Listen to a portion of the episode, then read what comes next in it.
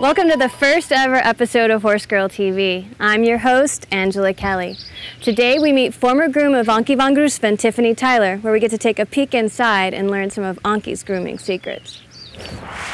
So this is Tiffany Tyler. Tiffany, thanks for being on the show. Well, thank um, you for um, having me. so, what made you take the career path you did? What was it that inspired you to contact Anky?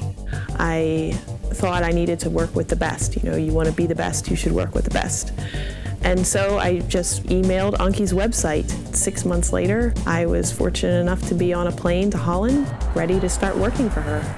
What was a typical day like at Anky's? A typical day, we started at 7 o'clock in the morning. We would feed the horses and muck the stalls, turn out horses, and all of uh, Anky's horses would get hand walked, and then she would start riding the horses around 9 o'clock. And then in the afternoon, she would always give lessons to her regular students, and the working students and grooms got to be in the lessons as well. And then by six o'clock, we would uh, feed the horses dinner, and we were done. So, as a working student, you had the opportunity to ride. You got to take lessons. As long as we weren't at shows or uh, if there was room in the lesson and there was time.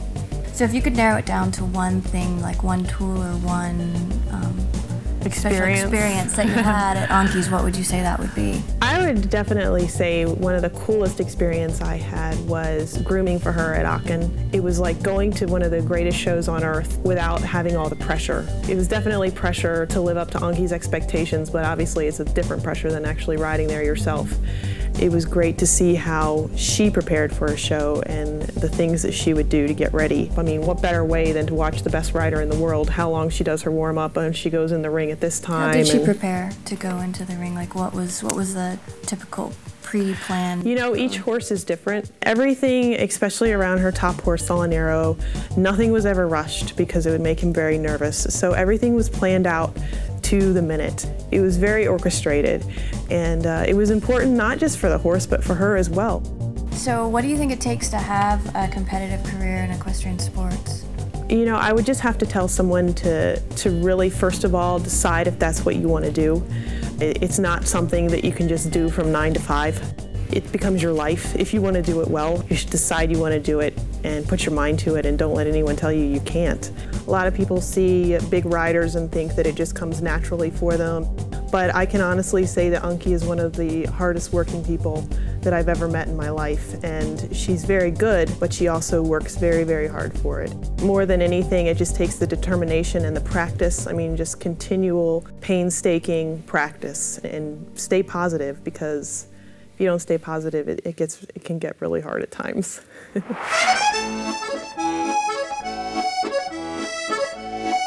So Horse Girl mail. We have mail. Oh. we don't even have viewers yet. That's incredible. Huh. um, so Jeanette from Philadelphia writes, Dear Horse Girl, how do you train a mane to lay properly on one side? well, ideally, you would like to have good genetics.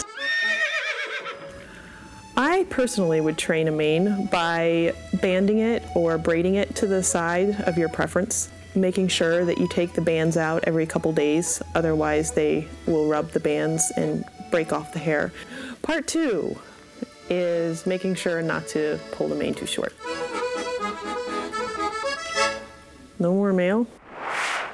We were meeting today with Tiffany Tyler talking about grooming for Anky.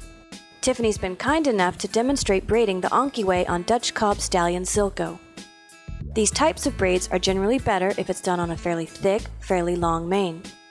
Here's what you'll need a comb, a hair clip, rubber bands, a pair of scissors, a needle that is rather thick with a blunt end, and waxed thread. The waxed thread can be challenging to find, but you can buy it online at tandyleather.com.